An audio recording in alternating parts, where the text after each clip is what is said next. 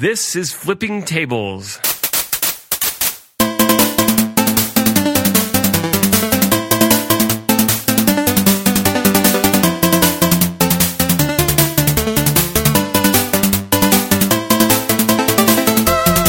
Welcome to Flipping Tables, a show about technology, gaming, and culture. I'm one of your hosts, Mike Edwards, And I am David Lyons. and we have lots of things to talk about today. We do. So before we get to anything else on the rundown, um, I don't think we've mentioned this on the show before, but but you and I are deeply embroiled in this ridiculous beard growing thing. We're coming up on four months. We are coming up on four months. So, uh, for anyone who, who hasn't had the joy of, of drinking in this majestic beardness uh, over the last few months, a friend of mine uh, just out of the blue was like, hey, what if we just grew our beards out for like nine months? And I was like, sure. And then I, I roped Mike into it, and uh, a couple of my other friends are doing it. And uh, this morning, I'm on the train, and I got a text from the guy who started this, and he was like, I'm going to shave off my beard. What? Yes. we didn't put any consequences into this game, did we? Uh, well, f- the consequence was you have to you had to shave completely down to the skin because everyone who was involved except you wore a beard. They just wore a shorter beard. Yeah. And and the, the so guy they have to give it up for a while. exactly. So and the the guy who started this, he's actually um he shaves his head, so now he looks like a five year old because he's just like baby bottom smooth all over. And he did have to take the shame picture, so I'll, I'll show it to you later. But it, it's he's like all like pouty lip and sad. Does he have a job interview? Like, why? Uh, he said Just he- sick of it? He said he was getting panic itching. Panic. itch. Like he just all of a sudden would just be like overwhelmed by how scratchy it was. Eh, that's fine. That's this is somebody else's desk. I just spilled this. now on. that the the instigator is bailed. yes, which is awesome because that means if we make it to the end, when we make Yeah. it to the end, we get to just rub it in his face that much harder. So it's just more motivation for you. Yes. yeah. So it's yeah. Yeah, I'll have to post a beard update, even though Shelby posted when we were at the football game, and there was like probably half my friend space here in Denver. I don't know if that's an accurate way to space. describe the number of friends you have. Apparently, hadn't seen me in like a couple of months, Ah. and they were just like, "What is that?" Surprise. So that's always fun. I've decided to go as Rasputin for every Halloween from now on. Well, that's the thing. I wanted to be Mario with uh, my friend Andres as, or no, I would be Luigi and he would be Mario because Ah, I'm tall. the tall and, one, right? And but I was like, but I'd have to shave. Yeah. Nope, not worth it. You could go Next as, year. You could go as homeless Mario. Yeah. So I think this. Uh, I I, I want to do this part about from from one of our listeners about Fallout. So um, we have a comment, and I'll, I'll link to the comment in the show notes. But um, this listener was really glad to hear us finally like praise Fallout. Um, I I, I got nothing against Fallout. no, I got nothing against Fallout either. Um, I just thought it was interesting that it was uh, this particular person, um, Dave. Hi, Dave.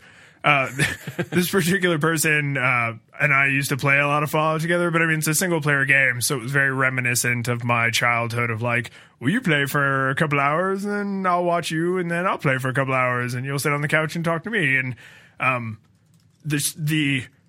It, I think if it hadn't been my PlayStation, he definitely would have thrown some controllers through the wall because he would be on the overworld map for literally hours at a time and then he would just go to like open the menu pip boy game locks up all that work lost solve it and it's like it's really hard to there aren't a whole lot of other instances in life where you are like oh the four hours i just spent on this are gone it's like i was dead for four hours because that time is lost to me forever now and I guess you could be an optimist and be like, well, but you had the experience. and- But it doesn't feel like that. Yeah. It feels like that time is lost forever because it kind of is. Yeah. I had some stress of that because in Final Fantasy VIII, there's a card game, and the cards are actually useful. Like you can you get this ability to refine them down into powerful magic, so it's like actually worthwhile to play the card game in it. Wait, so it's a it's a in-game card game, but then you can turn them into One- yeah, like, of- m- magic for your characters. One of the GFs, one of the girlfriends can. uh Yeah, turn them into magic. So you know you get the cipher card, and that becomes like a hundred of one of the powerful spells or super rare items in the game. Hmm. It's one of the ways instead of grinding to mug creatures. Anyway, I had been playing for like an hour of like story stuff, and I got to this point where I wanted to play cards against like this guy that's only in one part of the game that has certain rare ones. Humanity. But I hadn't saved in an hour, and I was like, because if I lose like one of my best cards, Right. I'd be like pissed. So that same stress, you know, not because the game's going to glitch up, but more like I'm just going to lose an hour Well, I because mean, I'm going to reset. I'm not Yeah. going to lose my card. well, we were talking about how much we like uh, save states and ROMs. Yeah. and it's like that's you get used to that. You get used to like, oh, I'm about to do something I can save, and then if you're playing a game where you can't, or you just you know you're in between save points or waypoints or whatever, you're like, oh, I'm actually risking something. Which I mean, it's gambling, so it kind of. Yeah. I guess you should have that feeling. And then he did uh so Dave had one other interesting point about um or a question rather about like how pop music has kind of been um what do you call it? Like uh like systematized.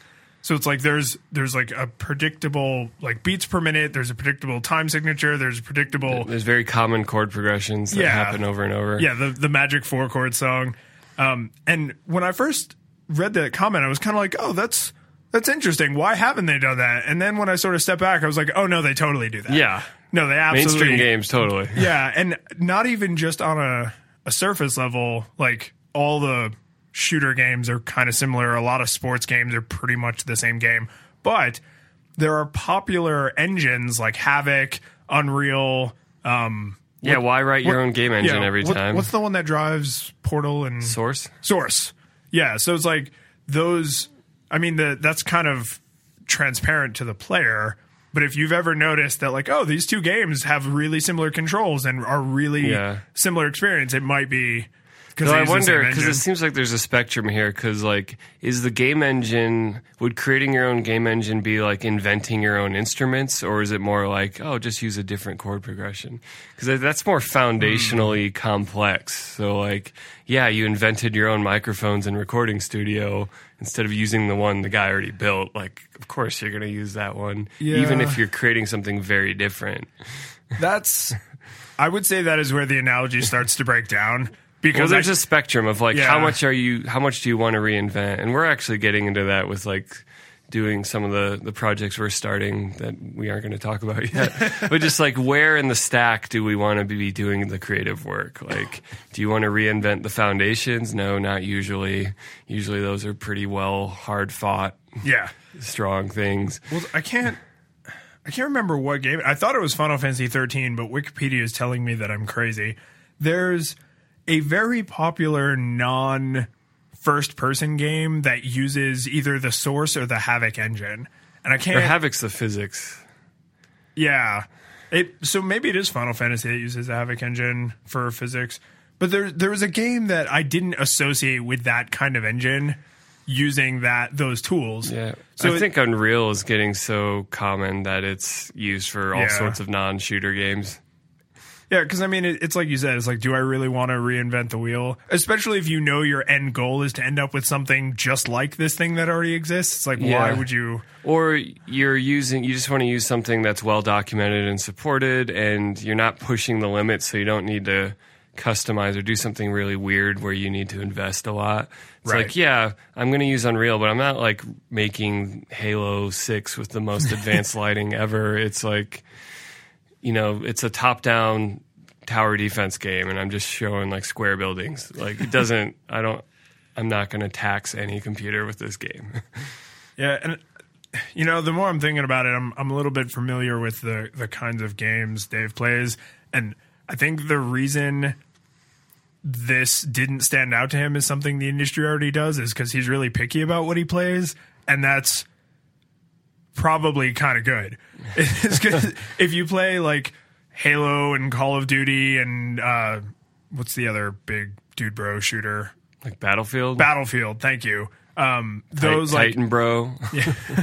those all have I know they're different technologies underneath, but they have a really similar feel. Like stick to move, Well, R they, to kill they mimic each other a lot. Like, oh, Yeah. the dash is now in this game. Oh, the double jump. Oh, the wall run's going to be everything's going to have wall run. We all now. have jetpacks now. Yeah. Yeah. So that's if you only play kind of like art housey games or older games, or if you're switching between genres a lot, you might not notice that within a genre they've very much systematized Yeah. the production. And I do think it's like pop music in that it does change over time, but it's like it's one like adds one little interesting element that catches on, and then everyone else immediately implement. Like the new Call of Duty has lots of it feels like Titanfall kind of things. Oh yeah.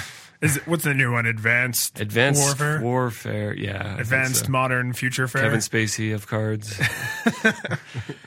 Yeah, maybe so. Maybe that's an example of just like good pop music. You don't think about the fact that it's a four chord song, just like every other four chord song. Maybe like a good use of these technologies. You don't think like, oh, it's another Yeah. Unreal Engine game or Ermagerd. Yeah, yeah, the really great pop music, you aren't thinking like, God, this is such a cliche. You're just like, this is just really well done. It's toe tapping, knee Like, slapping. like a good, like, I don't know, like a good Spielberg movie. I don't know, his movies are usually like artistically worth merit in addition to being popular and blockbustery. But, you know, like the, the a good summer blockbuster that you think you might actually want to see Right. again someday. yeah. Yeah, I do like that your like measure for a movie is like, will I ever watch this again? I yeah, it's not really a, a, a good measure, but it's in a pinch. No, I think I think in when it comes to buying a movie, that's really the only question you should ever ask yourself. Yeah, when you're gonna like, buy it. if- am I am I obtaining this so I can watch it right now, or am I obtaining this so I can watch it forever? You're obtaining it so that you could watch it. No one watches movies they buy. Well, I mean, when I was a kid, like, We buy I- movies so that we don't watch them, apparently. yeah, when I was a kid, there were a handful of movies that I watched over and over and over. I watched them when they were on TV. I watched, Yeah. you know, I would put the VHS or First later Turtles the DVD movie. in. Yeah, Blues Brothers, Ghostbusters, Groundhog Day. Ironically enough, That was on every Saturday yep. in Brewster's Millions. Oh my God, Brewster's Millions. that was a good movie. So I'm hoping that we're gonna have to title this episode because it's just gonna be an hour of me clearing my throat awkwardly. I'll try it. I'll do it. I'll do it way over here. Whoa. I'll do it, do it way over there. You, s- you sound like the guy at the press conference last night. we won't talk about that, though. No, we won't. I didn't. I'm. I didn't see. I saw commentary about the press conference. I didn't see the press conference. He had the graveliest of voices for like an hour. yeah, because no, let's let's not. It's it's it's terrible. Uh, so one more bit of follow up is so we talked about how games are shipped embarrassingly broken, and case in point, uh, Assassin's Creed bug that would you know the rendering of people's heads was being screwed up, and it's the most horrifying way possible. um, it was like like Hellraiser, like some some movie where like people's skin is removed and there's like bare bloody sub flesh And I don't know. and then just just eyeballs yeah, and like and the teeth. yeah the mouth, the floating, floating teeth. like cartoon teeth, like the chattering teeth. just completely horrifying and terrifying you should click the link in our show notes because And I would, I would love for someone who knows about the the technology behind game graphics to explain this to me. Like these characters still have hands. They still have all their other like their clothing textures. Why just the face? Like, is it? I, mean, I presumably it's separate because it's so highly animated. But but why always the face? Why does the face always screw up? Just Really- such horrifying results. really surreal to play the game and then this horrific demon human face thing happens and you, you wonder if you're in Silent Hill suddenly or something. I just I'm waiting for the Assassin's Creed Unity PC mod that intentionally removes all characters' faces. Cuz I think after a while you might get used to it. It's the it's the uncertainty of like Yeah. oh my god, during this cutscene are people going to have faces or are they not going to have faces? yeah. So broken games are broken. broken games are broken. So do you, do you know about this this Ubergate? Um, vaguely. So like location sharing stuff. So th- this is a multifaceted. and also like douchey executives. Yes, yeah. th- This is a multifaceted pile of of unpleasantness, um, and it all unfortunately stems back to the kind of like techno panic that a lot of people have. And it's like this is the sort of stuff that gives them legitimate fears because you have executives that have they called it the God view. So Uber has to have access to your location so that when you call an Uber driver, they, know, know where you are. yeah. Right. So I mean, it makes sense that they have access to that information, but apparently they were abusing that access a little bit, and they would just look and be like, "Oh, there's you know so such and such a celebrity, or there's oh my friend Jim or Mary or whoever. Like, oh, there they are. They're in an Uber driver. Let's see where they're God. going. And they didn't see this coming that this would be yeah, somehow bite them. it would destroy your credibility as a business. Yeah. Um, then uh, one of the other things they were doing with location data is they were they had a simple algorithm in place. So um, say, uh, and because you know I you know they were only doing this with women. So say a woman gets an Uber driver at like 11 p.m. and she goes somewhere that's not her house, and then that same person at like 4 or 5 a.m. gets another Uber driver that does take them back to their house. They were calling those rides of glory oh because they figured what's probably happening is someone, you know, they go out, they hook up, and then they need a ride home. And it's like, yeah, that, but that's none of your goddamn business. yeah. It's like it- people, men or women, anyone, consenting adults, free to do whatever the hell they want. Like, just stop being a creep. Yeah. Stop being a giant creepy organization. So then, and that it all just goes. I hate to say it, but those are the least like egregious. Somehow that's the least offensive. because the things that really made this first come to light was not this stuff. It was um, the way some of these Uber drivers are treating women. Um, specifically, you know, male drivers, the way they're treating women. Um, in I think in France, they ran an ad campaign where they promised you would be picked up by an attractive woman. So, so they were like, "Oh, don't go with our competitors." I don't know what the competitors are in France. Lyft. No, I don't know if they're in France. Le Lyft. Lyft. um, you know, don't go with our competitors. Our drivers will be sexy and attractive. And it's like, cab driver, don't really care. Yeah, I'm just trying to get somewhere. Yeah. I'm not trying to hook up with the guy that drives a car sometimes. Yeah. How, how about my cab driver is like got a spotless driving record? Like that Yeah. would be something worth advertising. Never been in an accident. You know, never gotten a ticket. Like that is the person I Efficient. want driving. Knows the city really well. Right. Yeah. Because I, that's a hundred percent of their use to me is driving the car. Yeah. And then I guess there was so there was these like uh, these. So you've alle- never been in a cab like, man, I wish that driver was more attractive. I'm not having a good time now. No, I, I when I go to swipe the credit card and it asks for the tip, I'm like zero dollars. A go. yeah, no that that's how I make my cab driver decisions. it's like uh, you know, you stand on the street corner and you wave them down, and then you see like it's an ugly driver, and you're just like, no, just keep going. I'll, I'll get I'll get the next one. I'll walk. Never mind. I know it's pouring rain, but it's fine. Just keep going. Yeah, and then so then on top of all of this, I guess there were other drivers that were harassing um, people for like weird religious things. Um, there's a, a the the guy. Um, I think his I think his first name is Hampton. I'm sorry if I'm screwing that up, but the guy who created Haml and Sass, the, the Yeah. programming languages, uh, or the sorry, the markup languages. um, he is uh, he's gay, and he got into an Uber car in I think New York, and the driver proceeded, or no, it was in Florida. Of course, it was in Florida, and then Florida. and then the Uber driver proceeded to just harass him endlessly about how it was like not in God's design to be gay. I mean, like he's sitting there with his boyfriend. I don't is gay marriage legal in Southern California? I don't know, but he was sitting there with his his significant other being harassed in the back of a car, Yeah. and it's like you're trapped. You're in a moving vehicle.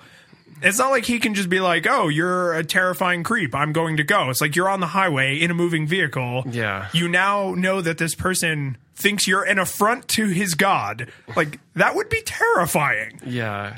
Just really uncomfortable. Yeah. So this is like all of these things have been going on and then now enough people have spoken to each other that they realize this is like completely systemic. Like This this, is is, now- just Uber, the yeah, company. This now reflects on the company. You can't just be like that one driver was crazy. We took care of it. Right.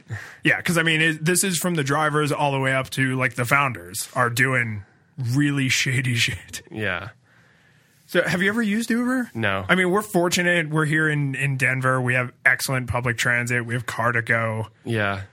And Uber, Really attractive driver every time I, I take a Car2Go. there you go. That's that should be. I don't know if people would appreciate the irony, but that would be funny if with Car2Go they were like every time you get in a Car2Go, your driver will be gorgeous. like that. Oh man, yeah. I don't think that wouldn't Wasn't Uber also in trouble for just really shady compet- competition? Yes. Like, what were they doing? They were, So this was uh, particularly, I think this was they were doing this against Lyft. yeah. Uh, so the two things I remember hearing about one, they would call Lyft cars and then not be there. So that way the Lyft car was unavailable for real customers. Yeah. And then the other thing that they were doing is they would call a Lyft car, get in, and then have the driver take them somewhere far away so they had a long time to talk. And the whole time they were just trying to recruit them. Yeah. They were like, yeah, you could keep driving for Lyft, which sucks, or you could come drive for Uber, where we teach you how to sexually harass people. And- yeah, apparently. And, and you can spy on celebrities. Yeah, I don't, I don't know what their pitch was, but I can't imagine it was much better than that. Man, you, I feel like at some point, if these car share services co- keep being popular, and it seems like they are going to keep being popular, especially in urban areas, you need, you should be able to ride with a pseudonym. Yeah, right? Like I, I'm pseudo Michael, and my banking information is hidden anyway. Yeah. So is I'm, it random token? I'm not Michael Edwards. I am. Yeah, I'm random token. Yeah. Yeah, I mean, this I hate to say it, but to me this is going to mark a big turning point in getting a driver versus getting a vehicle. Cuz like Zipcar and Car2Go and there are others, Yeah. but those give you access to vehicles that you get in and drive. Mm-hmm. And then Uber and Lyft is more like a taxi service. And if driving myself means not being harassed and possibly assaulted and I'm gonna drive myself. Yeah. Like that's I don't hate driving so much that I would rather, you know, have someone sexually assault me or, or religiously assault me or really any kind of assault. Yeah. So it's I mean it, I always when I first heard about Uber, it was I was living in Florida. They didn't have it in Florida at the time, and I thought like, oh wow, that's so cool. It's like it's like rich guy car service. You know, you just like pull out your smartphone and you're like, come get me, black SUV, and you get in and there's water, and now you can like pick the music you want, and Yeah. it felt like very Well, luxurious. none of that stopped being cool. It's Well, yeah, it's when you find out the company's run by a bunch of psychopaths. yes. But I mean, it's now it's like I've never used Uber before, and now I never will. So I hope a similar company rises up that does all the right things and not all of the assaulty, harassy things. yeah.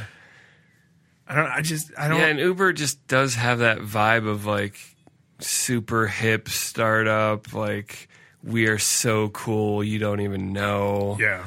And, it- and like I would contrast it with Car2Go, where Car2Go is just like we're cute and fun and like hey, hey, Look, little bitty cars. you don't need to own a car. Like Yeah. Yeah, I, I think this is gonna this is gonna put a big dent in driver sharing. yeah. You know, Or it's it's at least an opening for Lyft or someone else to be like, uh, we're not creeps. Yeah, that this is a, a problem. I mean, this is what everybody hates about Silicon Valley companies, right?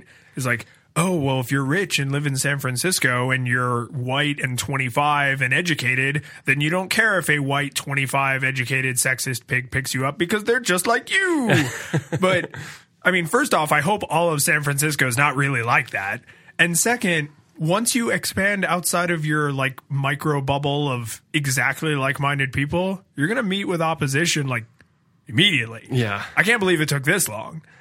Oh, here's another horrible thing they did. So I don't know much about. Do you know Pando Daily? No, Okay, so the, it's an online journalism, like kind of Huffington Post style, um, and so they don't pay their writers. Well, so the one of the the main editors, I don't know if she's a founder or not, but one of like the high up editor journalists for Pando Daily, um, was like really violently harassed by an Uber executive. And there was this whole blow up, and she did a big write up about how the comments he made were very threatening and she was and she had like there were witnesses to these comments so it's not just like her word against his word. Like it's indisputable that he said and did some of these mm-hmm. things. And I made the mistake of doing what every idiot does on the internet, and I read the comments. And the comments on this article are Oh, because I don't know Pando Daily. I'm not like super familiar with it, and all the comments on the article are like, "Oh, Pando Daily only ever calls someone out when they're not a paid advertiser. I guess Uber is never going to be an advertiser. Oh, how come you don't call out company X that advertises with you, even though they do shady stuff?" And I was just like. That's not what this is about. like it her journalistic integrity on every other issue not related. If she has evidence that this thing happened, that's what we're talking about. This thing. Yeah. You know? And I mean, yeah, I get it. Like someone's credibility as a journalist is important, but you can take It's these about things ethics in journalism. it is about ethics in gaming journalism. But you can take these things separately when there is clear evidence to support it. It's uh it's the hypocrisy fallacy. Like if she was a hypocrite before, it doesn't matter if what she's saying now is true. People don't have time for nuance. They don't. Too many cooks. Don't bring that into it. so more on the the more tables to be flipped, which is the, the point of the show. Um, the U.S. government, well, the Department of Justice specifically, uh, is angry with Apple and Google because they're making their smartphones secure. Now stop that, companies. and they have some really appalling rhetoric. This actually gets trotted out all the time in the tech world, but if you're unfamiliar, so um, the new iPhones and newer versions of Android come encrypted by default by your PIN or passcode or fingerprint and all of the above. Um, and that means that Apple nor neither Apple nor law enforcement can just hook it up and do whatever they want with your your device and get all this stuff off it. yeah. And I know when I bought a smartphone, my intention was to give the government a window into my goings on. Yeah. That's why I got it. Yeah, yeah, yeah. Um, so the Department of Justice decided to say publicly that you are actively killing children, Apple, by not letting us into all damn iPhones. Children are dying. A children dies every eight seconds because we didn't have access to iPhones, and that's just terrible. Yeah. Now I'm a big fan of hyperbole. I mean, I, I co-host a show about being hyperbolic over stuff. Even I'm like, how did you get from cell phone encryption to children murder? Like Yeah. that- I mean, yes, in a really, you know, crazy Orwellian kind of way, having total information access would prevent some crimes, probably. It would also right up until they just stopped communicating about their crimes over cell phones. which has already happened if you're unless you're a, a stupid criminal you just don't like you just don't carry a cell phone you don't use one if you're gonna do something you don't want anyone to know about something happened Yeah, so I just uh, if you heard the little jump in Mike's voice there, so I just took off my vest and uh, static shocked my entire eardrum area, my headphones, like just electrocuted my whole brain. yipes So if I start to, the dangers of monitoring it's crazy. So, but yeah, this is um, confusing to me that anyone thinks this would be like, oh, if we can get into their phones, no more children will be murdered. but also aren't you just enabling so much more crime because now we don't have secure devices Yeah. so identity theft uh, so many other things through the roof Well, and aren't you enabling like the government to commit a bunch of crimes because they don't have Also, the right yeah, you just have a, a lack of oversight. Uh, it, there's no longer a you need a probable cause to have reasonable. Like I have nothing against. We have a warrant. You have to unlock your phone. Like through due process, a judge has decided that Sure. we get access to this potential evidence. Right. That's reasonable. That's the deal we make with society. That it's better in the long run to have some kind of balance here. But all, everything by default just open? No, no, that's No. not the deal. Nope. yeah, and I feel like this is uh this is the go-to response I hear from a lot of people is, "Well, if you've got nothing to hide." I hide." hate that phrase so much. I'll I'll admit, when I was a younger, more foolish person, I totally thought that made sense. I was like, "Well, I have nothing to hide, so what do I care?" And then the more I thought about it, I was like, because my privacy matters. Like it's it's not that I'm I have nothing to hide. It's that my It's none of their damn business. it's none of their damn business. Yeah, that's Also, I don't think there's any other better way We have that. millennia of governments doing shitty things by snooping into people's lives. Yes. It's like, no, the abundance of evidence is that they shouldn't have default access to everything. Reasonable, measured access in specific situations, fine. right. Default, everything, terrible, recipe for disaster. And it's I'm I'm gonna Because you're to have more Uber Gates government style, which Yeah. we already had with NSA revelations from Snowden that Yeah. people spying on girlfriends and Yeah. lifting nude pictures from people's phones and stuff. And I hate to say it, but it it does kind of come down to a like, well, you can't promise you'll stop any crimes from being committed by having this like unmetered access. And you also can't promise you won't be committing these crimes and these like moral atrocities. So what am I getting for my money? and you're making it possible for other people to sneak in and do Right criminal now, it's easier actions. for actual, you know, non-government paid. It's not criminals to credible get to, me that you can have a secure back door that you can be like, really, only we will use this Right. entrance, and no one will discover this secret hatch into your phone. Yeah, that's protected with pass one two three four. Yeah, it, this is um, this is ex- I, I the hope the war on terror went through this when one of the recent forty five times we sent troops over to the Middle East, they were like, oh, we just realized that the reason we can't sweep anybody's cell phone records in the Middle East is because they're just communicating on paper by word of mouth. Go figure. They beat you. Like, Yeah. They figured out you could get into their technology. infrastructure that's networked is insecure. yeah.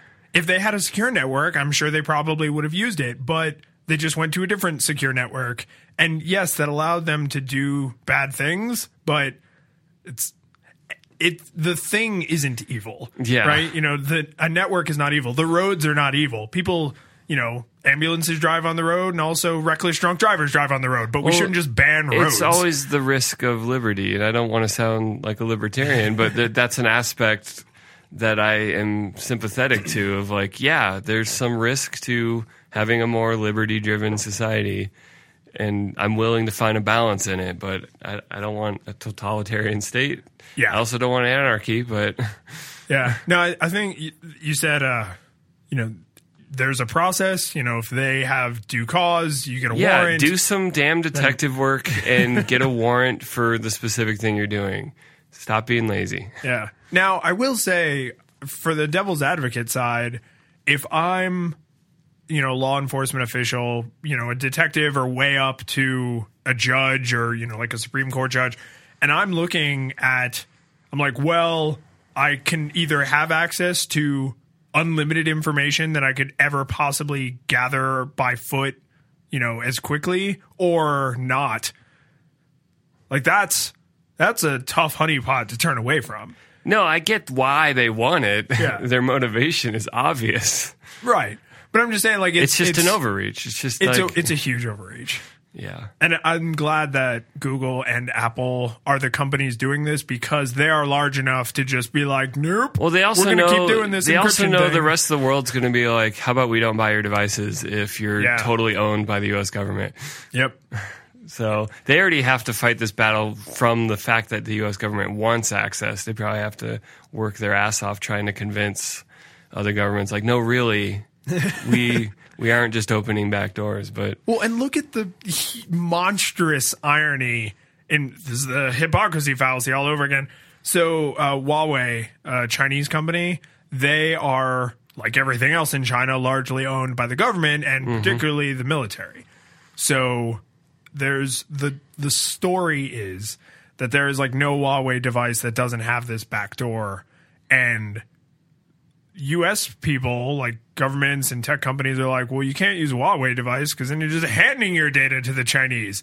It's like, don't hand it to the Chinese, hand it to the Americans. Like, Yeah. And they're also probably spending millions and millions of dollars trying to find that back door right. to spy. Yeah. So it's it's uh it's bullshit. That's what it is. I just it's just depressing that the think of the kids is still the cliche. It was like so cliche on the head, exactly what they said. Yeah. Won't someone please think of the children? Won't someone please think of a new cliche? Who who is more innocent and vulnerable than children, Mike? Won't someone please think of the Uh, puppies, customers of Uber. Uber customers? Someone should think of them. no one is thinking about them. Think of the Uber customers. So this, um, I have to let you do this this Smash Bros. piece because I think you have you're such you're so closely tied into all this. Well, I only saw the headline on this. I didn't read deeply into it. But You are not that closely tied in on all this. so.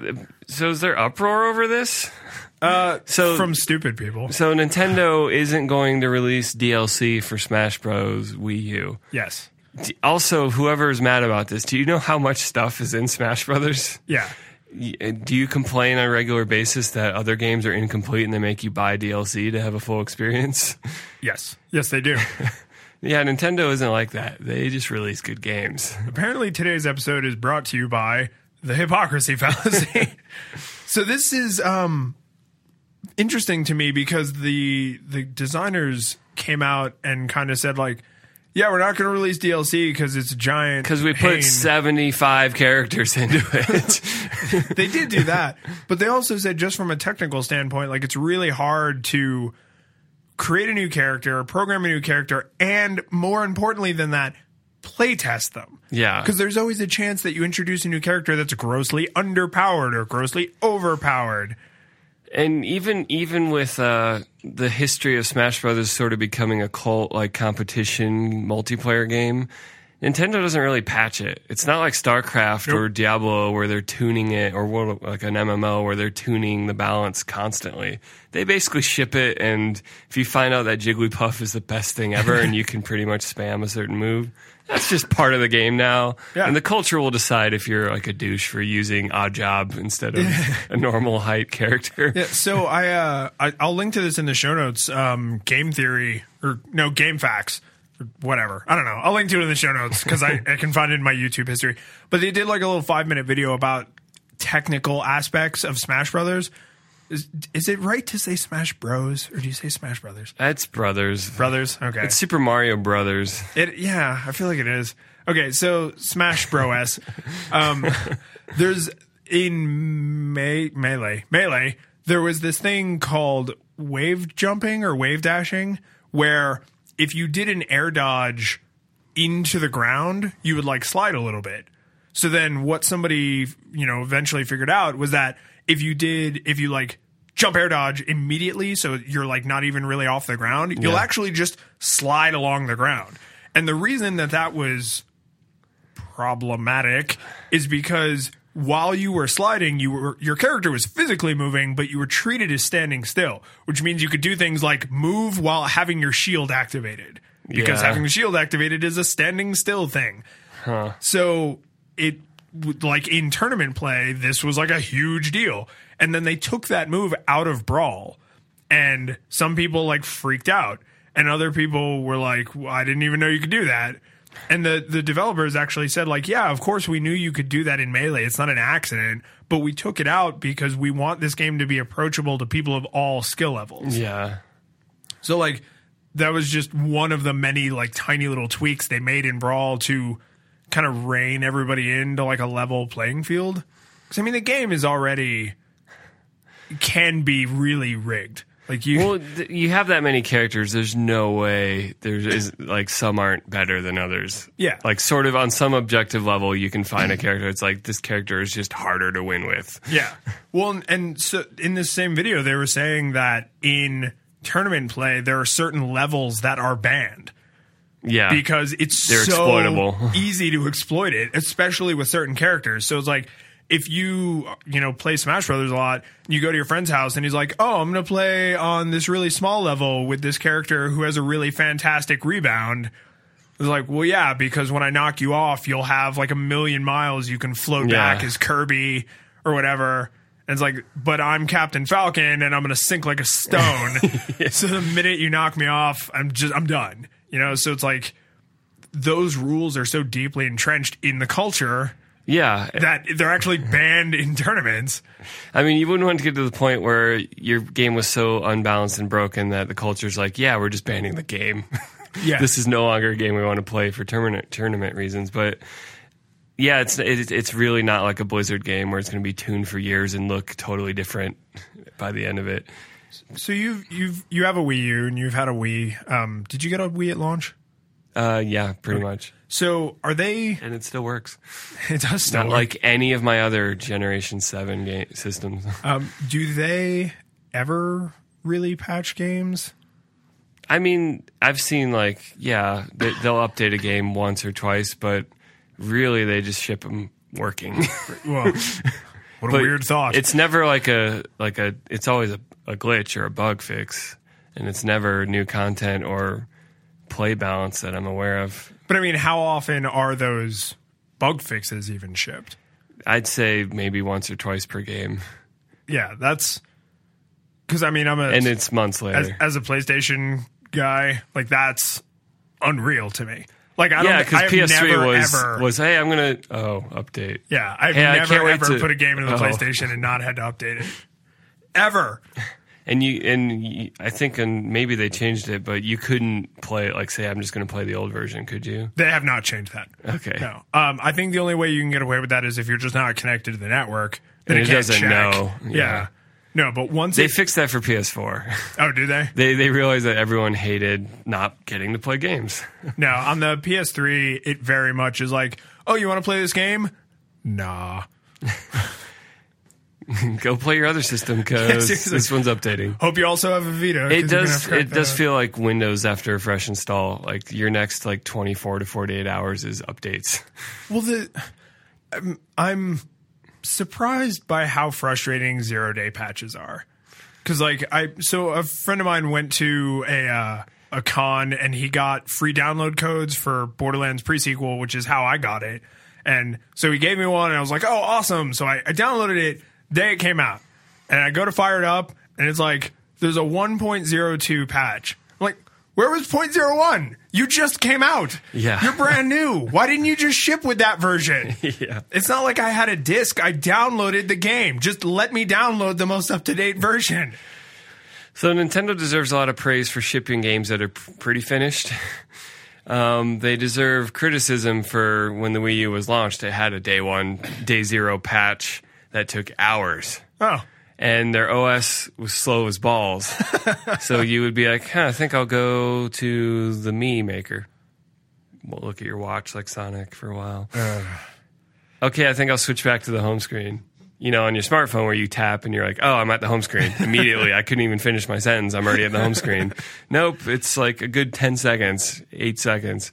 So it's gotten a little better, but it's still like in the era of instant smartphone speed of like, oh, I'm done playing this, I'm out. right. Like, and even the PS4 is like, you press the PlayStation button, you're immediately at the home screen, can do almost anything. Well, I remember when I first, because I was like a year, 18 months into the PS3's life cycle before I got one. And I remember people saying like how slow the cross media bar was. Yeah. And I mean, it's, it's a little laggy. the in-game one's pretty slow. It is. It's not unbearable, but you notice you're like, yes, this could be faster. But then the first time I used a Wii, which was like years into its life cycle, I was like, holy crap, when do I do anything? Yeah. it's just It's unacceptable. it's just little TV loading screen And forever. So it's like Nintendo's really good, but they have like a cone that they're really good in. And I mean, they're all- they're more famous than even Apple for sucking at cloud stuff. like true. they are worse than Apple. that is saying Because like as bad as Apple is, they've they got an iTunes store that sells gigs and gigs and terabytes of stuff every day, and it doesn't go down that often. It's like they figured a certain narrow slice that they're good at. Well, wait. So I have to say, in defense of the developers, if I understand how that works correctly, the iTunes store for apps functions exactly like the iTunes store for um, podcasts, where when you say, I want to download this app, you're not talking to Apple servers, you're talking to the developer servers. I don't I don't know enough to comment. I'm I'm if it isn't like that now, there was a time when it was like that because they do not host every person's app. No, that was part of the deal when they started the App Store. Was like you know, you can charge money, or if you make it free, we'll still host your app. You sure? I'm really pretty sure. All right, I'll have to triple check this. But I feel like they they just point to like, oh, here's so and so's app that's signed, and we're verifying it. I mean, I, I could be mistaken. Maybe actually, you know, maybe that's part of their security model is that they sign an app and then they host it, so Yeah. they know it hasn't been tampered Yeah, I'm pretty sure they they host it. Hmm. I'll have to double check this. It's sort of like yeah, they scaled up this one specific kind of cloud service, but Nintendo's like still in the two like early 2000s Yeah. of web services.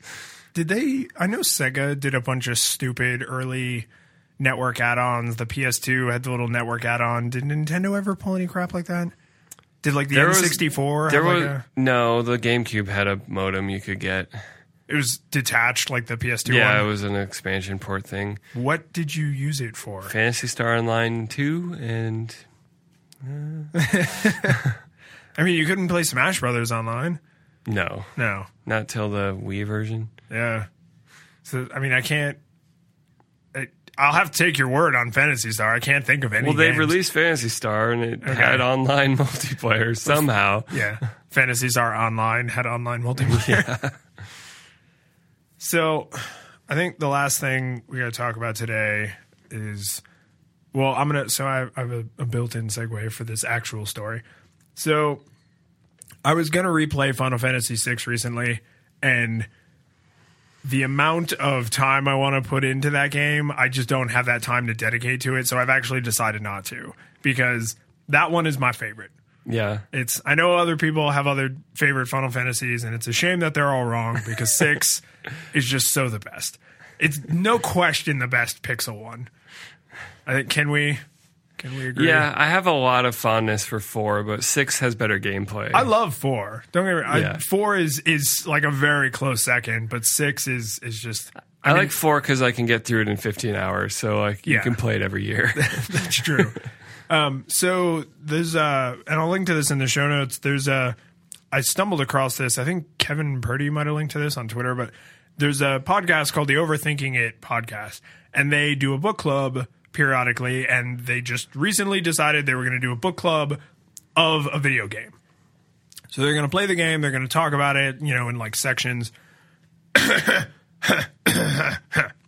and and uh when I saw this was the game they were going to play, I was like, oh my God, I can like vicariously play the game through these other people. And they're interesting and funny. So it's, you know, it's enjoyable to listen to. But last night I was sitting on the couch and I, someone plus one the thing I liked that had the end game Kefka music. And it's like this full orchestral version. So it popped up and it was like, somebody plus one this. I was like, I'm to listen to this again because they just Yeah. brought it back to my mind. So I'm listening to it and like every little part, I kept turning to Susan, my wife, and I was like, you know, oh, this is, you know, this part is like reminiscent of this part in the game. And oh, and then this happens. And like, then I had to bring up the image of like the tower and how like it's all connected. And it's like, it's it's a multi-form boss, but not in the like this isn't even my final form. Yeah. Like it's you actually just like travel up the yeah, tower. it's like this whole like Michelangelo Sistine Chapel Yes. work of art you're playing against. Yes, and and there's all kinds of like religious imagery in like the way he's built and like the demons on the bottom, and then it gets more angelic as you go up. Yeah. And then like there's the part where because you know it's it moves in screens. It's like a smooth uh, four part movement. When you get to the third part, you think you're at the top because it looks really angelic, and that's where like the stock tower part ends. And then no matter where you are in the music, it's like this smash hit, and you go up, and it's all like gold, and then there's like big god Kefka with his wings, and it's like shit. this is the actual final boss, probably because this feels like I thought I thought shit was real a second ago, but it Yeah. just became real recently. like so, I'm poor. My poor wife is like tr- sitting there trying to read a book, and I'm just like gushing nostalgia like all over, and I'm like pointing to different parts of the image and like pointing out different stuff in the music. So recently, we, you and I, and and one of our listeners, Matt, we're talking about Final Fantasy VIII. you like Final Fantasy VIII, yeah, because it's a good game. sure. Matt likes it. I've never. Has Matt it. ever played through it? I think he had. Okay. I think he said he played through it when it was newer. Um, when he was newer. when yes, when he when he was a lower software version. That's right. Before he got Matt 0.8. Um, but I've never played through it. I've famously never played through it because I tried when it was new, hated it. I don't even think I made it halfway through the first disc. so, so I've started now. And I am actually kind of interested to try this like book club thing. So I want to hear from listeners if they want to like live through the experience with us because we have not just do we have a smattering of people who've played and never played, people who played it a bunch of times or only played it once because I think your brother's getting in on this. Yeah, he's played it a few times Um, Yeah. already. So, but we also have like this cornucopia of platforms, yeah. right? So yeah, I was playing if in bed on an Apple computer running Windows, playing the Steam version of Final Fantasy VIII with an Xbox controller. Yeah. That is really far from the original experience.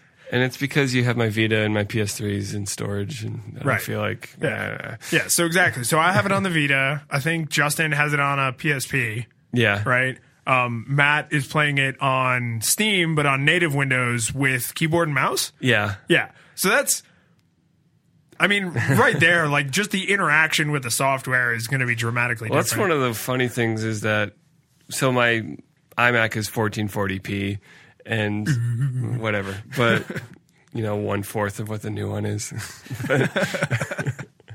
um, so the polygons obviously scale up and they're still sharp.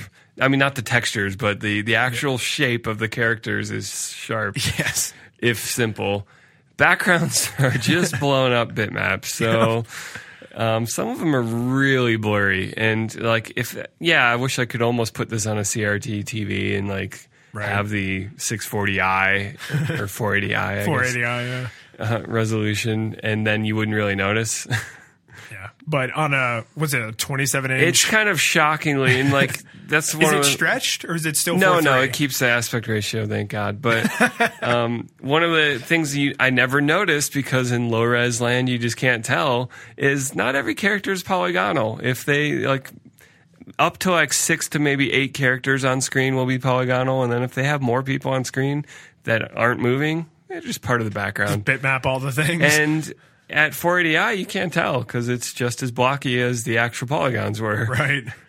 Yeah, so there was a time when that was like a technical shortcut that made the game run smoother, and now, Now it's revealed. You're, just like, whoa! And so Matt posted that hilarious. We ran out of polygons for you, Cid. Which I love the the zoom in, the the meme style. Because when you get to the last one and you can see like the edge of Squall's face and Cid's face center frame, it's like it's not even close. yeah. Not even close. Because Squall's rendered in polygons, but he's also they've on the Steam version they've also upgraded the textures. So not only A little does bit. a little well, yeah, but I mean, not only does he retain his shape, but he's also smoother looking. So it's it's like bad CGI. It's like he's against a matte background. He's like the rock at the end of the second Mummy movie. um, so, do you have any initial thought? I know you're still kind of in tutorial hell, but Yeah, this does conclude the tutorial. um, so my initial thought, I'm early enough that I still think we can do. I think maybe like once a month, like a 15 minute catch up on like how everybody's doing. We'll, we'll figure out the details. I'll be done with the game next month. but you'll still be able to talk about it. But I think I, if people are interested in hearing about this, like I would love to hear from our listeners. Like, do you want to live this journey with me and, and Justin and maybe even Susan if I can get her to put down two of the other games she's playing? And four of the books. and- Exactly. Yeah. Um, but yeah, so my initial reactions are, it's not as horrible as I remember because it's it's the opposite of nostalgia goggles, right? Like I've just built up this Negative nostalgia. negative, comments. yeah, this negative image in my mind. Um, that being said, the the the draw thing is creating such a different play style that it's a little foreign. Like, because like I I found myself in this one battle, I almost felt bad for the guy we were fighting because it was like there's just one soldier, you know, generic soldier A who can only inflict like five or six damage at a swing. So we're just sitting there, like sucking the life out of him, because apparently, when you're drawing, Did you from turn up the battle speed so you could do this faster? I'm gonna now. Yeah, but apparently there's no limit to like they don't have a limit on how much you can draw. No, you can just fill your you your just tank. hope you pull nine every time instead of five or two, and you're like, ah. Ah, a wasted turn. And you wish you could. I guess if you leave your magic menu on, you can see how much you have. But I never even leave that in. no, well, when stock blacks out. yeah, that's- well then you know. But it'd Yeah. be nice to know your progress without having to go into the magic menu. Yeah, but then you get upset. It's like metrics. You yeah, just get obsessed. You're over watching the, the, water try to boil. But Yes. So I, I, you know, I just sat there and like this must have been like hell for this enemy. Just like kill me. Just- you're supposed to show up, hit me with your gun blade, Yeah. and then I die.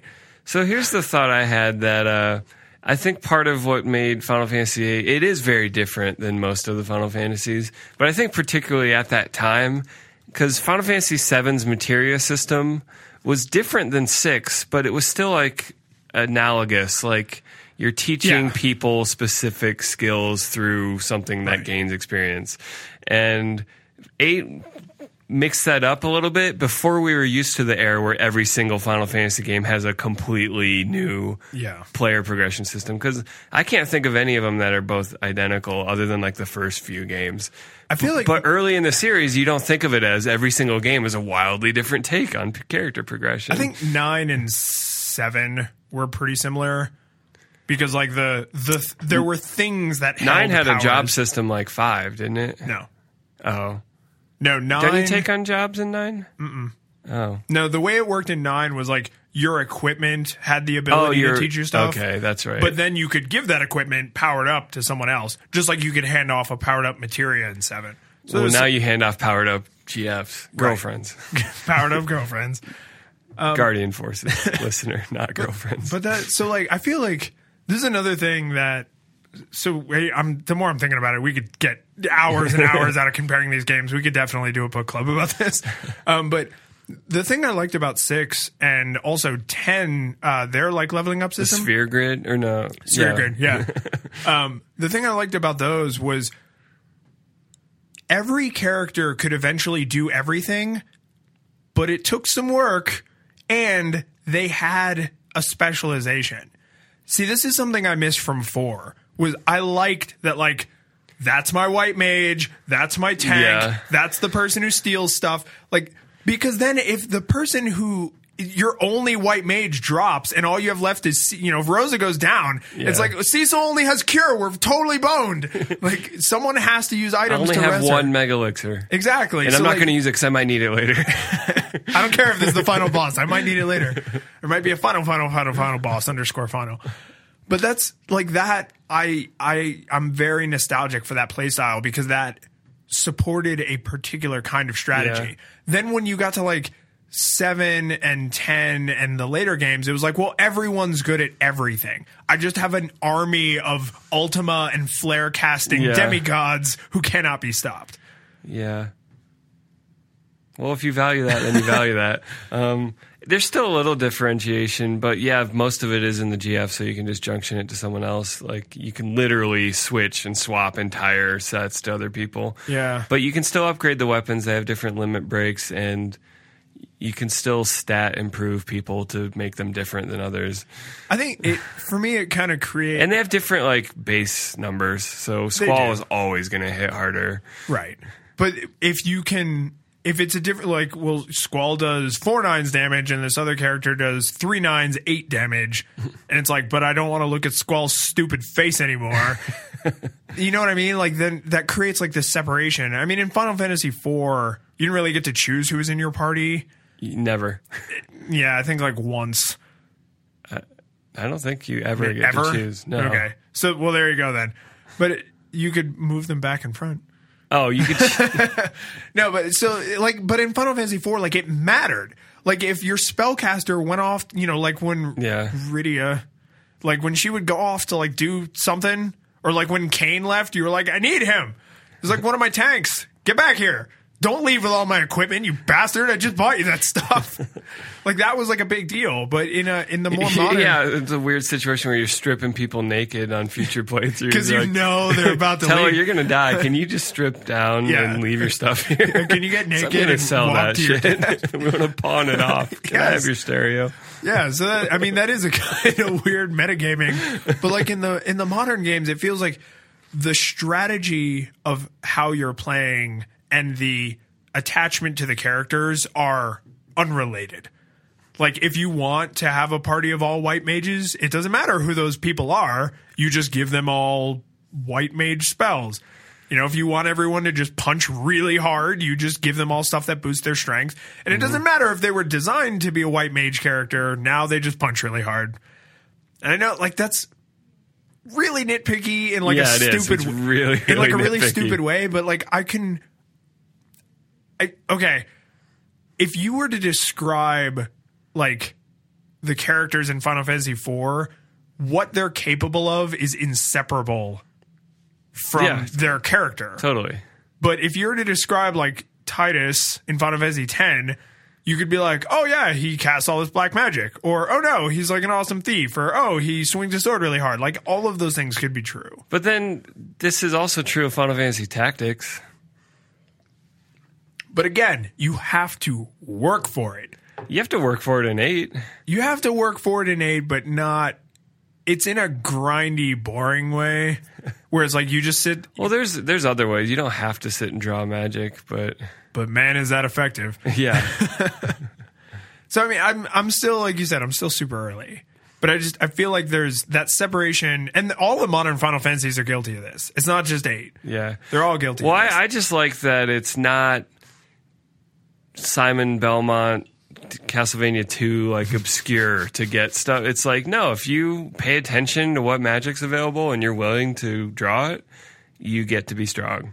yeah, And if if not, you know, it's not obscure side quest that you can only discover through GameFAQs. Like there is some of that if you want it. but it's not the- only that. yeah, that's Yeah. for the super super rare like weapon upgrade stuff and I don't care about that. yeah. And I just a, a final note before we sign off here: Gunblades. Yeah, that's weird. yeah, there's there's stuff Gunblades. stuff about the game that is just goofy, and gunblades are one of them. Yeah. It's a sword that's a gun, but you don't shoot the blade. No, but you can pull the trigger right before you hit someone, which somehow makes it sharper. It like blows up a little bit. yeah. Uh, I think part of it too, and I'll be. It's interested- a weird mix of modern and fantasy. Yeah. I'll be interested to see how my feelings on this change as, as the game goes on, but I kind of hate Squall. Yeah, Like just a lot. he does change. Good, because he's kind of a tool in the first like hour or two. He's all antisocial and he changes. okay.